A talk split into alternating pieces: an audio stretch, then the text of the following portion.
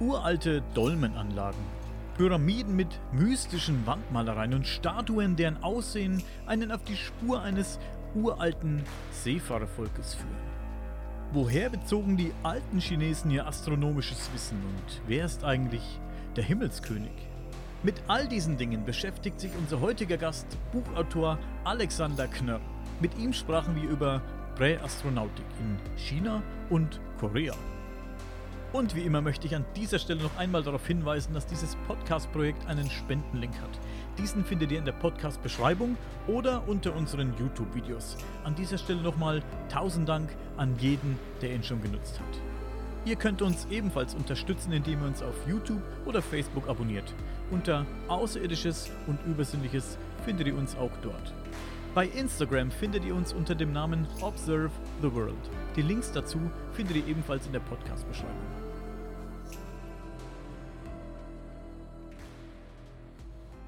Ja, Korea, beziehungsweise das alte Land, was jetzt heute Korea heißt, also diese ganze Landmasse, hat ja vor Jahrtausenden äh, noch keiner dran gedacht, dass es jetzt Korea ist. Korea und China sind jetzt in dieser Gegend und dort gibt es unzählige Pyramiden. Ich bin da zufällig drüber gestolpert auch, weil meine Frau ist ja Chinesin und äh, ich habe mich schon immer für China interessiert und seitdem wir äh, zusammen sind und sie auch merkt, wie ich da aufgestellt bin, was ich, mich da interessiert, suchen sie mir immer so ein paar Leckerbissen raus, ja, und die verfolgen wir dann nach. Und so kam es auch dann zu diesen Pyramiden. Es gab irgendwann dann auch mal im Internet ein Bild von einer Pyramide in China, eine Steinpyramide. Und da habe ich ihr das Bild gezeigt und habe gesagt, da will ich hin. Dann sind wir nach Xi'an, das, also, äh, das ist, äh, wird ein bisschen anders geschrieben als das Xi'an, wo man eigentlich kennt, ist auch ganz woanders an der Grenze zu Korea. Und dort gibt es ein Pyramidenfeld alleine, das über 100 kleine Pyramiden äh, beinhaltet. Ähm, die sind auch natürlich nicht so groß wie die äh, ägyptischen, aber es gibt dann auch dort welche, die sehr, sehr groß sind und wir waren da auch teilweise auch in Pyramiden drin und das war schon sehr interessant, also wirklich äußerst interessant, was man da findet. Also man kann in diese Pyramiden reingehen. Weißt du, für was diese Pyramiden erbaut wurden? Also waren es auch Grabkammern oder hatten die einen anderen ja, Zweck? Also in, äh, in Ägypten und so streitet man sich mal, äh, ja immer noch darüber, ob das wirklich Grabkammern äh, beinhaltet. Ja, man sagt zwar heute, das sind Gräber, aber äh, es wurden ja eigentlich noch nie richtige Leichen drin gefunden, ja, sondern immer nur Hinweise darauf. China oder Korea ist das anders. Das sind wirklich Grabmäler, die auch vor Jahrtausenden äh, da angelegt wurden. Und in manche kann man dann auch reingehen. Nicht in alle natürlich, äh, aber in manche, die dann auch von den äh, Archäologen entsprechend vorbereitet wurden, kann man auch dann reingehen. Und da gibt es natürlich auch ganz tolle Geschichten drum, wer da drin liegen soll. Mhm. Ja. In, in, China, zwar also in, in, in Xi'an, waren wir in einer Pyramide. Da soll ein äh, geflügeltes Geschwisterpärchen drin liegen. Ja, also wurde dort auch in, an den Wänden festgehalten mit Flügeln. Ja, also es ist allerdings so, dass die Symbolik bei solchen alten Zeichnungen und so eigentlich im Vordergrund steht. Das heißt, die hatten sicherlich nicht wirklich Flügel, sondern das symbolisiert, die sind vom Himmel gekommen und konnten fliegen.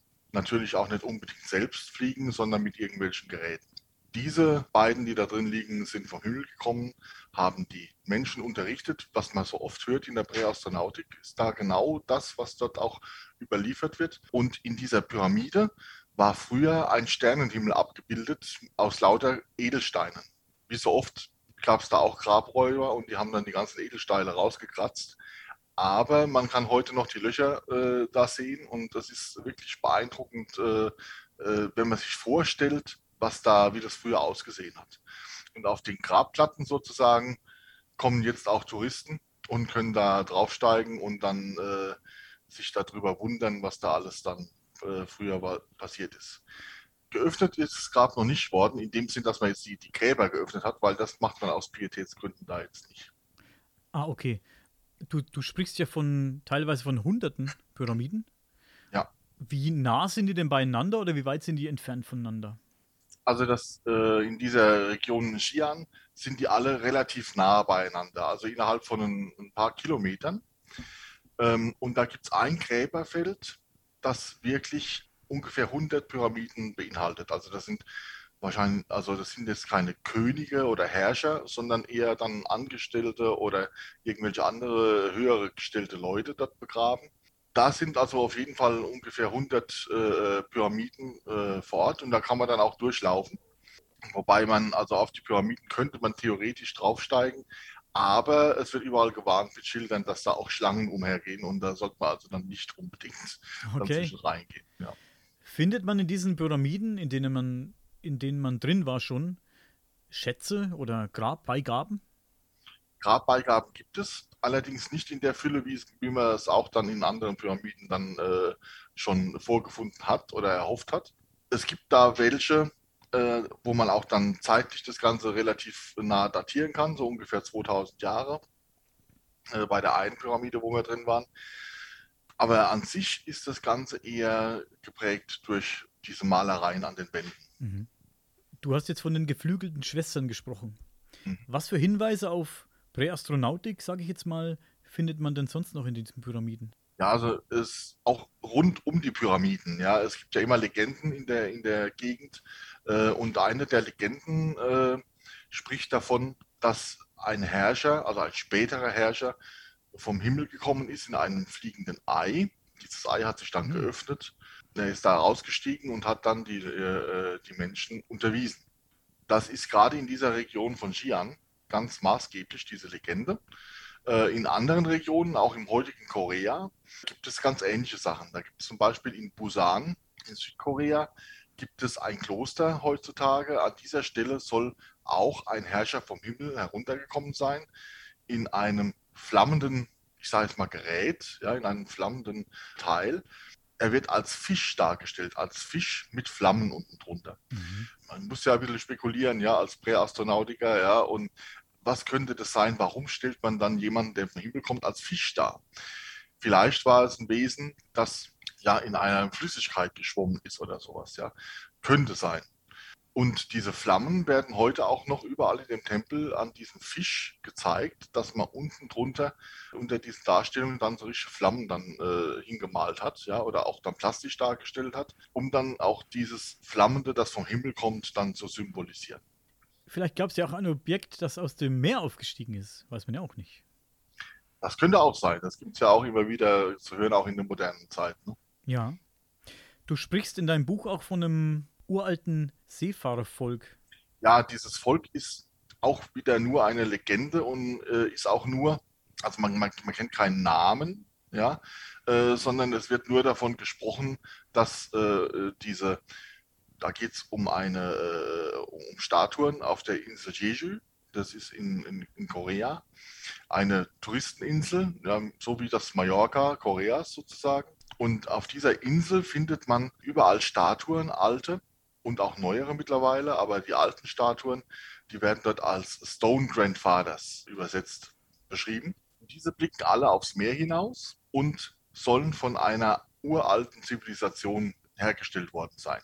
Meine äh, Sachen, also wenn ich das dann, wo ich das äh, erforscht habe, habe ich sofort an die äh, Osterinsel gedacht, weil da gibt es ja auch diese steinernen Riesen, die an der Küste aufgestellt wurden und die auch alle aufs Meer hinausblicken. Und dort weiß man ja auch nicht genau, wo diese äh, Erbauer von den ganzen Anlagen hergekommen sind. Man schätzt natürlich da, dass es die Einheimischen waren von der Insel, die mit Holz das Ganze auch transportiert haben und so, aber mittlerweile weiß man schon, dass man gar nicht die Ressourcen hätte, für das alles wirklich dann äh, so zu bewerkstelligen in der Zeit, wie das überliefert wurde. Ja, und in Jeju ist das ähnlich. Die äh, Statuen sind zwar nicht so groß, haben aber unheimlich Ähnlichkeit mit denen von der Osterinsel. Ja? Bei der Osterinsel äh, stehen die äh, Statuen da und haben die Hände vorne so überkreuzt über dem Bauch. Das ist dort genauso. Die haben auch diese großen Augen und auch große Hüte, so pilzartige Hüte auf, was ja bei den äh, Osterinsel-Statuen auch äh, so vorgekommen ist. Deswegen, also die Übereinstimmung ist groß. Die Entfernung ist allerdings doch einiges. Ja, also wenn das wirklich ein Seefahrervolk gewesen ist, müssen die damals schon sehr seetüchtig gewesen sein. Mhm. In deinem Buch sprichst du auch über uralte Dolmenanlagen. Wo befinden die sich? In Korea oder in China?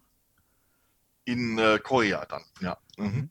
das ist auch sowas. Dolmenanlagen, denkt man sofort an Frankreich, Karnak ja. und, und, und, so.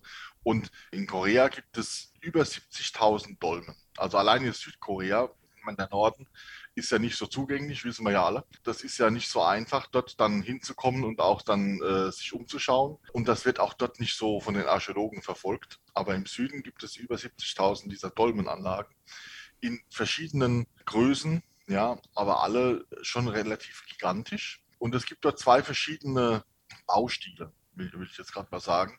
Es gibt einmal welche, die sehr hoch gebaut sind, mit schweren Steinplatten auf vier äh, Füßen und manche sind sehr niedrig gebaut, auch auf vier Füße. Die Füße sind allerdings relativ niedrig, aber dafür ist die Steinplatte oben drüber umso größer. Ja? Also es sieht dann eigentlich aus eher wie so ein Felsen, der auf vier kleinen Hockern sitzt. Und das waren auch alles dort wirklich dann auch äh, Grabmäler. Wie ist das denn mit den Einheimischen dort? Konntest du dich dort mit denen unterhalten und mal fragen, was äh, sie davon halten, ob sie an ja, Präastronautik, außerirdisches Leben glauben? Weil die Einheimischen vor Ort, die sind da ja noch tiefer drin. Das will man eigentlich so, so, so meinen, aber, also ich kann jetzt, jetzt von China ausgehen, wir waren ja in China bei den Pyramiden dort. Die meisten Einheimischen wissen zwar, dass es die Teile gibt und dass sie auch sehr alt sind, aber keiner hat eine Ahnung, wo die herkommen. Meine Frau ist ja Chinesin, habe ich ja schon gesagt, und die hat sich natürlich mit den Leuten auch dann mit mir dann zusammen unterhalten. Die meisten haben da wirklich überhaupt keine Ahnung gehabt komisch, dass viele äh, Chinesen auch außerhalb von diesem Tal oder so überhaupt nicht wissen, was da vor ihren Füßen liegt. Die leben dort in der Ecke und sagen, ja, okay, da gibt es irgendwas, aber was das genau ist, haben sie keine Ahnung. Also es ist aber oft so, dass diese uralten Kulturen ja mit der Zeit einfach verloren gegangen sind. deswegen heißen sie auch untergegangene Kulturen, nicht weil sie unter Wasser liegen, sondern weil einfach die Erinnerung an die verblasst ist. Ja, und es gibt natürlich keine oder wenige Nachaufzeichnungen und am Schluss bleibt nur das übrig, was wirklich lange hält und das ist natürlich der Stein an sich. Und wenn da zufällig dann Gravuren noch im Stein sind, ist es natürlich toll, aber ist natürlich viel, viel zu selten, als dass man da jetzt große Schlüsse miteinander äh, ziehen könnte. Wie ist das denn, wenn man dann, ich denke da gerade an die ägyptischen Pyramiden und vergleicht das so ein bisschen. Da ist ja die Forschung viel, viel ähm, interessierter. Ne? Die machen die Gräber auf, die forschen an den Wänden. Da frage ich mich doch, warum ist das dann in China oder Korea nicht so publik? Ja, es ist auch so teilweise der schnöde Mammon, der da hinten dran steckt. Ja? Also in Ägypten ist es ja so, da gibt es ja schon seit zig Generationen die Grabräuber, die äh, die ganzen äh, Gräber öffnen und auch die Pyramiden geöffnet haben und äh, da alle Schätze oder die meisten, die man gefunden hat, rausgeholt haben. In China ist es so, man hat die alten Kulturen respektiert und tut das heute noch. Also es gibt ja ein ganz bekanntes äh, Grab von Shi Wang, der auch die berühmte Terrakotta-Armee äh, erschaffen hat, in, in, in Xi'an. Das ist ein anderes, also es klingt ähnlich, aber ist ein ganz anderer Ort. Der hat auch eine Grabpyramide die riesig ist, also ähnlich auch wie man äh, aus Ägypten kennt. Aber dort, äh, Entschuldigung, hier, Rumpel zum Telefon, sorry. Dort machen die Archäologen das Ganze nicht auf, weil sie einfach nicht abschätzen können, was zerstöre ich, wenn ich das Grab öffne. Also da gibt es ja auch uralte Legenden, gerade von Shinji Wang, dass er dort in seinem Grabmal die Landschaft von seinem Jahrtausend, wo er gelebt hat, seinem Jahrhundert, wo er gelebt hat, nachgebildet hat mit Flüssen aus Quecksilber und mit Sternen aus äh, Edelsteinen, also ähnlich wie den anderen, wo ich eben gesagt habe. Die Archäologen nehmen das sehr ernst, diese alten Überlieferungen, und sagen, ja, wenn da wirklich das so ist, wenn wir da jetzt das öffnen und dann können wir mit einem falschen Spatenstich da eigentlich alles kaputt machen. Deswegen warten wir, bis wir äh, Möglichkeiten sehen, dass wir das wirklich so öffnen können, dass nichts kaputt geht. Und dann machen wir das erst. Meine Frage wäre, ist der von Julia sehr ähnlich gewesen? Wie schaut es denn aus? Du bist jetzt nicht der Einzige, der sich mit dem Thema Präastronautik beschäftigt. Für wen ist es denn noch interessant? Sind da viele Leute, die in China und Korea forschen? Ich sage mal so, das macht ja allein schon die Entfernung aus und das größte Problem ist äh, die Sprache. Ich meine, ich äh, bin jetzt seit sechs Jahren verheiratet mit einer Chinesin und äh, mir ist es bis auf ein paar Floskeln noch nicht gelungen, die Sprache zu lernen, weil es wirklich einfach zu äh, kompliziert für uns Europäer ist, sage ich jetzt mal. Ein guter Freund von mir, der Hartwig Hausdorf, den kennt man ja auch in der Präastronautik, ist ja sehr ja. bekannt. Äh, mit dem war ich auch das erste Mal überhaupt in China damals. Und der hat damals auch mit dem äh, bekannten, leider verstorbenen Peter Krasser China bereist äh, auf eigene Faust und hat da auch viele Sachen zutage gefördert und auch hier publiziert. Äh, auch die Weiße Pyramide zum Beispiel, das Buch ist ja eines von seinen bekanntesten Büchern. Aber der hat sich natürlich da müssen durchkämpfen, ja, mit Übersetzern und allem drum und dran. Und da kommt man natürlich nicht so weit, als wenn man wirklich eine, jemand Einheimischen da hat, ja, der sich auch auf, der auf, auf deiner Seite ist. Ja, es ja. ist ja auch so, ein Dolmetscher, der erzählt dir das, was äh, da wirklich dann auch gesagt werden darf. Und ein Einheimischer, der da auch ein bisschen äh, näher äh, bohren äh, kann, ja, also ein bisschen tiefer bohren kann und so weiter, hat da ganz andere Möglichkeiten.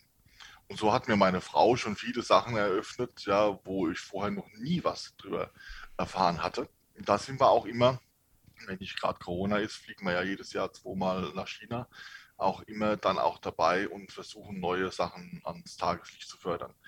Und so das Glück, dass man da wirklich einen Einheimischen an der Seite hat, der einen unterstützt, hat natürlich nicht jeder. Und äh, es ist natürlich auch äh, eine Sache, einfach nur auf gut Glück dahin äh, zu fliegen und mal zu gucken, ohne dass man wirklich Bescheid weiß. Wir haben ja auch monatelange Vorbereitungen immer, wenn sowas, äh, wenn wir auf Reisen gehen. Das ist eigentlich nicht möglich. Man kann also nicht einfach so aufs Blaue hinaus dahin fliegen. Ja. Schon, man kann schon hinfliegen, aber man wird nichts erreichen. ja. Und schon gar keine neuen Sachen da entdecken können. Ja. Mhm. Wobei ich vieles mittlerweile äh, mit meiner Frau herausgefunden habe, dass ich auch im Moment gerade am Schreiben bin für ein neues Buch, das erscheinen soll. Da sind viele Sachen dabei, die wirklich sehr erstaunlich sind und vor allen Dingen auch bei uns alle unbekannt. Wie schwer oder wie einfach ist es denn in China oder Korea, eine Erlaubnis zu, kommen, zu bekommen, irgendwas zu betreten oder vielleicht sogar zu graben und zu forschen? Ist das schwer? Also ich sage mal so, das zu betreten und so ist eigentlich überhaupt kein Problem, weil die meisten dieser Anlagen sind für die Chinesen touristisch erschlossen. Mhm. Also man kann auch als Tourist, als westlicher Tourist dahin, wenn man weiß, wo es ist und wie man hinkommt, äh, und kann da auch sich ein Ticket kaufen und reingehen. Mhm. Also das Grundding ist möglich. Da wirklich Nachforschungen anzustellen, ist halt natürlich die Sprachbarriere. Äh, aber an sich macht einem da keiner irgendwie einen, einen, Strich durch die Rechnung. Bei uns kursiert ja in den Köpfen immer noch, das chinesische Regime möchte alles geheim halten und so weiter und so fort. Aber solche Sachen sind da gar nicht betroffen. Allerdings graben würde ich natürlich nicht. Das äh, würde ich auch in keinem anderen Land da empfehlen, weil das sind Sachen, das sollte man wirklich nicht tun. Es gibt auch viele Wissenschaftler, an die man sich wenden kann. Es gibt zum Beispiel das Deutsche Archäologische Institut dass auch in Xi'an, also in diesem anderen Xi'an, wo auch der äh, Kaiser Xinji Wang seine äh, Thronarmee hat, dass die dort auch forschen. Und dann kann man die natürlich auch hier kontaktieren und mit denen dann in Kontakt treten. Und vielleicht auch, habe ich jetzt noch nicht gepackt, aber irgendwann wird es auch passieren, dass man sich dann mit denen dann vor Ort auch treffen kann und, und dort auch austauschen kann. Mhm. In einer Vorstellung zu einem deiner Bücher schreibst du, aus welchen Quellen bezogen die alten Chinesen ihr astronomisches Wissen und was berichten sie über den Mond und einen Himmelskönig, der einst vom Himmel auf die Erde kam? Wer ist denn der Himmelskönig? Ja, wer ist der Himmelskönig? Wie gesagt, es gibt da mehrere Versionen von dieser ganzen Geschichte. Es gibt zum Beispiel eine alte Legende, die ist ganz tief im Chinesischen äh, verwurzelt, äh, wird heute noch gefeiert, ohne dass die meisten wissen, dass das wirklich eine alte Legende ist, wo sich drauf bezieht. Denn in China feiert man jedes Jahr das Mondfest. Das Mondfest ist dieses Jahr zum Beispiel am 21. Äh, September. Das ist eines der höchsten Feste in China. Da gibt es diese berühmten Mondkuchen, die gegessen werden. Die werden verschenkt und als Glücksbringer in möglichst großen Verpackungen und teuer gehandelt und alles. Und äh, ist ein Riesenfest. Aber was dahinter steckt, weiß kaum jemand. Denn da gab es einen, äh, auch wieder eine alte Legende über einen äh, jungen Mann, der sich verliebt hat in eine Prinzessin.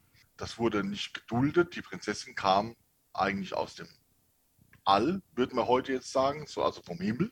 In einem großen äh, Streit wurde dann die Prinzessin ja, äh, auf den Mond verbannt. Und er hat in, äh, in der Zeit dann hier versucht, ihr nachzueifern und hat dann auch eine Möglichkeit gefunden, in einer Stadt auf dem Mond sie wiederzutreffen und dann dort sind sie glücklich geworden. Und auf dieser Legende basiert dann dieses Mondfest. Mhm. Ja, also wird jedes Jahr zelebriert. Mhm. Und so gibt es einige Sachen natürlich aus der Vergangenheit. Man kann das natürlich bei solchen Legenden schwer sagen, das war jetzt der oder der, weil das auch in vielen, äh, gerade jetzt in China gibt es ja auch viele ähm, verschiedene äh, Dialekte und in jedem Dialekt wird es auch wieder anders dargestellt. Mhm. In der Ankündigung zu diesem Buch wird auch die Frage gestellt, aus welchen Quellen bezogen die alten Chinesen ihr astronomisches Wissen? Wie viel wussten die Chinesen über Astronomie? Schon einiges, weil man hat äh, Landkarten gefunden, die wie eine heutige Aufnahme aus dem All aussehen.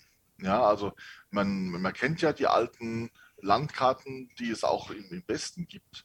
Und diese haben alle nicht das, wie soll ich das sagen, äh, also alle nicht die Präzision äh, wie jetzt eine richtige äh, Aufnahme. Ja? Man hat das vermessen und dann eingezeichnet und diese Karten, die in, in, in Changsha zum Beispiel gefunden wurden, in einer alten Pyramide auch wieder, haben auch so diese Verzerrung von der Erdkrümmung mit äh, berücksichtigt. Mhm. Das heißt, derjenige, der die angefertigt hat, muss aus einer Position das Ganze gesehen und nachgezeichnet haben, die sehr hoch war. Ja, in dem Fall aus dem All. Weil nur wenn man wirklich eine Satellitenaufnahme macht, ja, kriegt man auch dann diese Krümmung da dargestellt. Und zu einer Zeit, wo wir alle noch gedacht haben, die Erde ist eine Scheibe. Ja, und äh, solche, da, äh, solche Karten gibt es einige. Und es gibt natürlich auch äh, viele ganz präzise Angaben zu verschiedenen Zeiten und so weiter, die gemacht wurden, die man heute auch nur durch ganz komplizierte Berechnungen äh, anstellen kann und die wirklich auch alle exakt, exakt stimmen. Mhm. Ist ja spannend. Ähm, mich würde mal noch interessieren zu den Malereien bei den Pyramiden oder die Überlieferungen, von denen du immer sprichst. Gibt es da einen Zeitpunkt, wo man sagen kann, dort haben die Überlieferungen geendet, aufgehört? Weil ich stelle mir das jetzt einfach mal fantasievoll vor. Da sind, nehmen wir mal an, jemand aus dem All gekommen, hat den Menschen dort geholfen, Sachen zu bauen. Und irgendwo muss es ja diesen Zeitpunkt gegeben haben, wo es dann aufgehört hat? Ich sage mal so, die meisten äh, Überlieferungen äh, datieren ihnen ein äh, Alter von ungefähr 4.000 bis 6.000 Jahren in unserer Vergangenheit. Es gibt natürlich äh, auch ältere Sachen, aber viel jüngere Sachen gibt es also nix, äh, nicht. Also so 4.000 bis 6.000 Jahre ungefähr, also 2.000 Jahre vor Christus sind ungefähr die, die, die Zeitspannen, wo man da eingrenzen könnte. Jetzt bist du vermutlich nicht nur in Korea und China unterwegs oder dein Interessengebiet beschränkt sich nicht nur auf Korea und China. Was denn für dich noch so interessant? Am Anfang, nicht nur am Anfang, auch jetzt interessiert mich eigentlich vieles auf der Welt, aber man hat natürlich zum einen nicht das Geld und auch nicht die Zeit, für allem nachzugehen. Ich habe angefangen, aktiv zu forschen, erstmal in Europa, habe dann so die üblichen Kandidaten, also in Frankreich, Karnak und so besucht und auch andere äh, Sachen und bin dann auf äh, Malta gestoßen, auch über Hartwig Hausdorf damals. Ich war ja ein brennender Fan von ihm, also bin immer noch ein Fan, aber mittlerweile sind wir auch sehr gut befreundet. Und irgendwann gab es dann mal eine Ausschreibung, man könnte mit Hartwig Hausdorf nach Malta fliegen. Das habe ich dann gemacht und habe dann eine Reise gebucht bei ihm. Wir sind dann nach Malta geflogen mit 28 Leuten. Dann habe ich dort die Sachen von ihm gezeigt bekommen, die alten Tempelanlagen, die Cartruts, also diese mysteriösen Karrenspuren, wo jeder, der in der Präastronautik irgendwo sich bewegt hat, davon schon gehört. Habe es also alles live erleben dürfen und war dann so fasziniert von der Insel, dass ich insgesamt jetzt elfmal dort war auf eigene Faust und habe dort auch dann alles wirklich nachrecherchiert äh, und äh, bin da über Stock und Stein gelaufen und mir das Ganze da äh, auch angesehen und so weiter.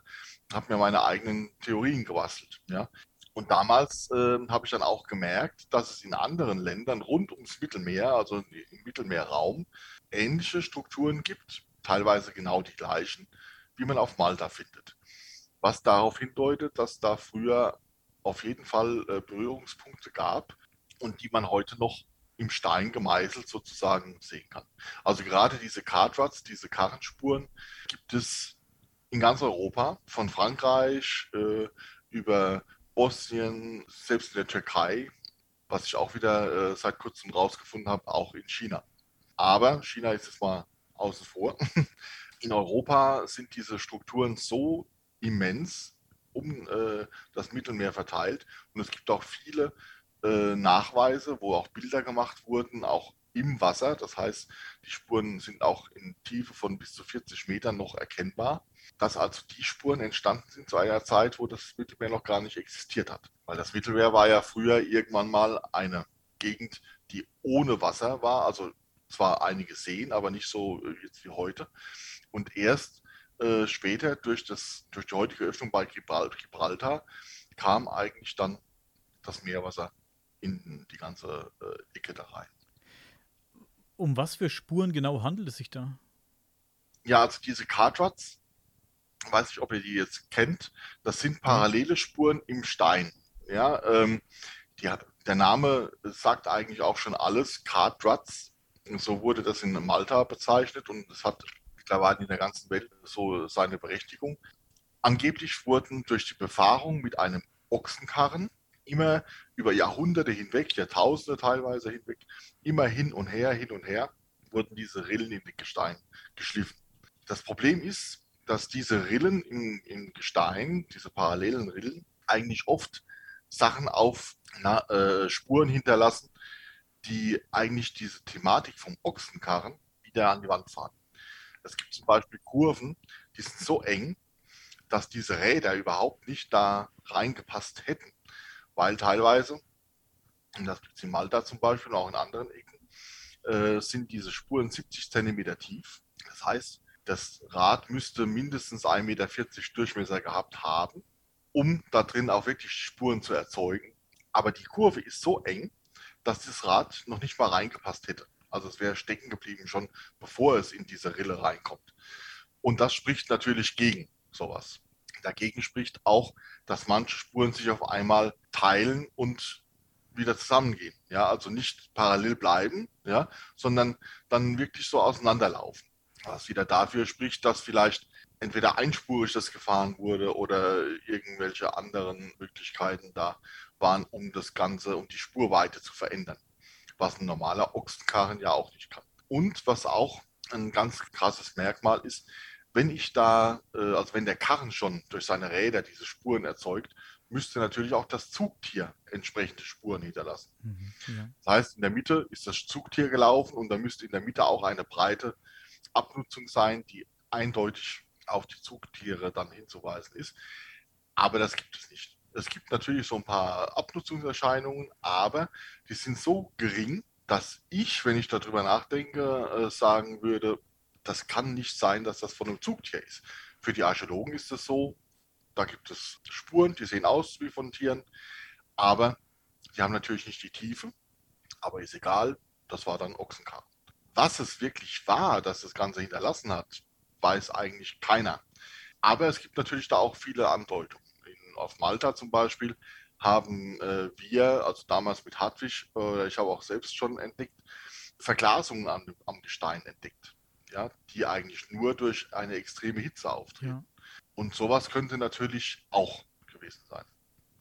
Was auch eine Möglichkeit wäre, die, diese parallelen Spuren, diese Kartwatts sind immer in Kalkstein aufgetreten. Und Kalkstein war irgendwann mal weich, aber nur zu einer Zeit, als er unter Wasser war. Und wenn es dann, also wenn dies, dieses Gestein äh, dann auch, wenn man da jetzt in, das, äh, in dieser Zeit, wo er weich war, diese Rillen reinmachen würde, müsste man natürlich auch gucken, dass das Ganze dann schnell an die Oberfläche kommt, weil im Wasser bleibt es weiterhin weich.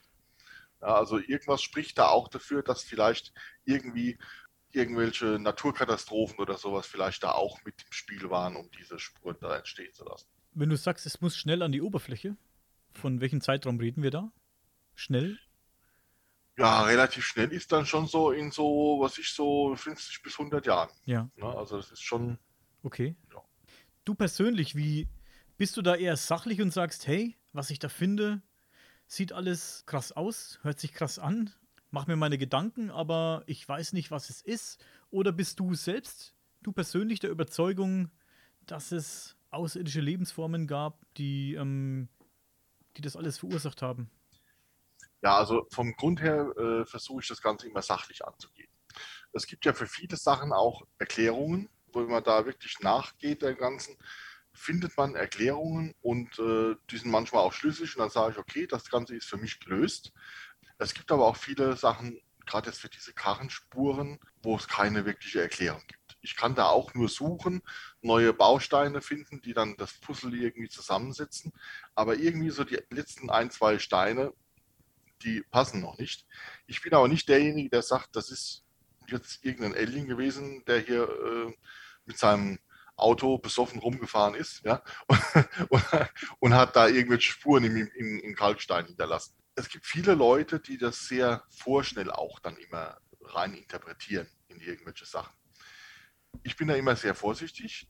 Manchmal ist es so, wie jetzt auch bei diesen Pyramiden in China, wo wir vorhin hatten, dass dann die äh, Legende an sich oder auch dann die Zeichnungen, die man dann in der Pyramide da gefunden hat mit den geflügelten Wesen, dass das alles schon für so eine äh, Intervention von außen spricht. Dann sage ich, okay, wie stehen die Chancen, dass das wirklich sein kann? Also ich bin überzeugt, dass es Leben draußen gibt. Ja. Ich bin auch mittlerweile auch überzeugt, dass die schon hier waren. Aber beweisen, 100 Pro kann man es natürlich noch nicht. Um noch kurz auf diese Spuren zurückzukommen. Diese Spuren, wo führen die hin? Oder hat man da, gibt es da irgendein Schema? Führen die von A nach B? Von irgendeinem Bauwerk oder von irgendeiner Steinformation nach was weiß ich wo? Oder sind die irgendwo? Es macht den Eindruck, wenn man das Ganze erstmal oberflächlich äh, betrachtet, dass die zum Beispiel auf Malta aus einem Steinbruch rausführen. Allerdings äh, findet man dort halt vermehrt Spuren, weil dort auch dann vermehrt dieser Kalkstein auch auftritt. Was nachzuweisen ist in Malta, dass diese ganzen, es gibt ja auf Malta 23 uralte Tempel, die um, ungefähr 6.000 bis 9.000 Jahre alt sind. Das konnte man nachweisen. Allerdings führen diese Spuren nicht zu den Tempeln, was man ja dann, wenn die Archäologen recht haben, die haben ja auch gesagt, diese Katwats wurden, die entstanden dadurch, dass man Steine zu den Tempeln transportierte. Aber komischerweise führen die Katwats nicht in die Tempel rein oder zu den Tempeln hin, sondern immer groß im Bogen dran vorbei. Was für mich widerspricht, entweder sind die vorher schon entstanden oder zu einer Zeit halt dann danach und haben mit den Tempelanlagen gar nichts zu tun. Meistens ist es wirklich so, dass ähm, man keine Bezüge feststellen kann. Man kann nur äh, äh, sagen, es gibt viele Spuren, die ins Meer führen. Auf der anderen Seite, man hat auch Spuren gefunden, die auf einer Seite raus reinführen in eine Bucht, auf der anderen Seite wieder raus. Und es gibt natürlich auch alte Überlieferungen, wo dann auch zum Beispiel eine Spur in Spanien ins Wasser führt und auf der anderen Seite in Marokko äh, aus dem Wasser wieder raus. Diese Tempel, von denen du sprichst, weiß man, wer die genutzt hat? Das weiß man auch nicht. Vor allen Dingen ist die äh, Sache auf Malta ein bisschen kompliziert. Also im Moment äh, ist ja Malta sehr dicht besiedelt und hat so viele Menschen dort im Moment wie noch nie vorher auf der Insel gelebt. Wenn man 23 Tempelanlagen dorthin baut, muss da auch eine Bevölkerung da gewesen sein, um das Ganze zu errichten und natürlich auch dann zu betreiben. Ja, ich meine, Jetzt äh, früher war das ja nicht so, dass man die einfach so hingestellt hat in ein paar Jahren, sondern das war ja schon eine immense Aufgabe. Vor allen Dingen, weil diese äh, Steine, die da verbaut wurden, teilweise über 120 Tonnen gewogen haben und auch einige Strecken hinter sich hatten. Malta ist es natürlich nicht so groß, das heißt also mit zwei, drei Kilometern kommt man schon hin vom Steinbruch vom nächsten äh, zu dem Tempel. Aber das ist doch ganz schöne Knochenarbeit, wenn man das mit der Hand ziehen müsste. Ja äh, und dann auch aufstellen und so weiter. Es gibt in Malta diese Legende, dass eine Riesin die Tempel gebaut hat. Ja, also gerade jetzt auf äh, der Nachbarinsel Gozo gibt es ja auch nochmal Tempelanlagen, die ja nicht da auf den maltesischen damit eingerechnet wurden, auf den 23. Und da gibt es äh, den Tempel Gigantia, heißt der. Äh, Gigantia, das deutet auch wieder an, an Riesen, Gigantia. Da speziell gibt es diese Legende, die Riesin äh, hatte äh, ein Nest oder so, Haus oder sowas für, ihre, für ihr Kind, für den Nachwuchs bauen wollen und hat dann die Steine dort angeschleppt und dann diese Anlage gebaut. Gibt es in diesen Tempeln Anzeichen oder irgendwelche Dinge, die für die Präastronautik interessant sind? Ja, es gibt bei einem äh, Tempel äh, in Nyaitra heißt es, auf Malta, da gibt es sehr äh, gute Anzeichen, dass der wirklich nach der Som Sommersonnenwende äh, ausgerichtet wurde. Denn spezielle äh, Steine stehen da ganz genau in der Relation, dass sie dann immer zur Sonnen Sommersonnenwende zusammentreffen, die Lichtstrahlen bündeln und dass man da an einem bestimmten Punkt das genau nachverfolgen kann. Wird jedes Jahr auch von vielen Anhängern, auch Esoterik, äh, esoterischen Anhängern dann äh, gefeiert. Die sind da immer da und machen da ihre teilweise Prozessionen oder irgendwas um den Tempel herum. Das ist zum Beispiel ein Anzeichen, dass das Ganze auch wirklich System hat. Die Tempelanlagen, man kann auch nicht wissen, ist es wirklich ein Tempel gewesen? Man munkelt ja nur, ja, weil solche Anlagen sind meistens dann religiösen äh, Hintergrund. Die haben alle keine Inschriften, sind aber alle nach äh, Sternenbildern ausgerichtet. Das heißt, es besteht auch die Möglichkeit, dass diese als Observatorien oder so genutzt mhm. wurden. Mhm. Ja, und bei einem ganz bekannten Tempel, der heißt Hajaim, der hat auch damals von meinem ersten Buch den Titel sozusagen beigesteuert, Hajaim hat das auch geheißen. Da merkt man eindeutige Einflüsse von einer Art Flut, die den Tempel zerstört hat. Und diese Einflüsse findet man auf ganz Malta. Habe ich in dem Buch damals auch sehr gut zusammengetragen und wird es, wie gesagt, in der, in der fünften Auflage im Moment verkauft, aber mit einem anderen Titel. Und das heißt dann Atlantis lag im Mittelmeer. Das ist also eines von meinen aktuelleren äh, Büchern, wie gesagt, nochmal neu überarbeitet worden, nochmal ergänzt worden. Manche Sachen wurden rausgeschmissen, wo sich dann äh, herausgestellt hat, das war gar nicht so, wie man das vielleicht interpretiert hatte. Äh, aber dafür kamen andere Dinge wieder rein. Und ja, wie gesagt, dieser Tempel Hajaim, der hat wirklich eine Ausrichtung, wo man ganz genau feststellen kann, wenn jetzt dieser Damm da an Gibraltar bricht, ja, würden die Wellen da entlang kommen und hätten den ganzen Tempel da sozusagen zerstört. Manche Steinplatten mit 100 Kilo, 100.000 Kilo, also 100 äh, Tonnen Gewicht, hat man bis zu 300 Meter weiter entfernt gefunden. Die sind nachweislich Teile von diesen Tempelmauern gewesen. Ich würde gerne noch mal auf die Spuren gerade zurückkommen. Da brennt mir noch so eine Frage. Ich habe nämlich mal eine Dokumentation gesehen, wo diese Spuren auch mit Atlantis ähm, in Verbindung gebracht worden sind. Dass das Volk von Atlantis diese Spuren ja in den Boden gemacht haben soll, dass dort das, die Existenz für das ganze Leben ein Beweismittel sein soll. Hast du in die Richtung auch mal nachgeforscht, ob das so vielleicht entstanden sein könnte? Also wenn ich das so höre, dann haben die Macher dieser Doku wahrscheinlich mal Buch gelesen. Weil ich eigentlich sage, wenn es wirklich eine alte Kultur gab, die technisch so hoch entwickelt war, dass sie allen anderen voraus war und den ganzen Mittelmeerraum auch besiedelt hat, muss da auch ein Transportsystem gegeben haben, um den Kontakt untereinander dann zu fördern. Und egal wie es jetzt ausgesehen hat, war das jetzt eine ich sage mal in Anführungszeichen, Eisenbahn oder irgendwelche Schwebebahnen oder Karren, wer weiß, die müssen ja irgendwo dann Spuren hinterlassen haben. Und da man diese, diese Spuren in ganz Europa findet, überall, ist es eigentlich schlüssig, dass diese untergegangene Zivilisation wirklich diese Spuren hinterlassen haben muss. Und dass die alle auf den gleichen Auslöser dann auch äh, zurückgehen. Äh, ob das jetzt wirklich Atlantis war, ja, kann man schlecht sagen. Ja, ich meine, laut Platon ist ja Atlantis auf der anderen Seite eigentlich vom, vom Mittelmeer verortet und könnte zum Beispiel auch da weit draußen gelegen haben.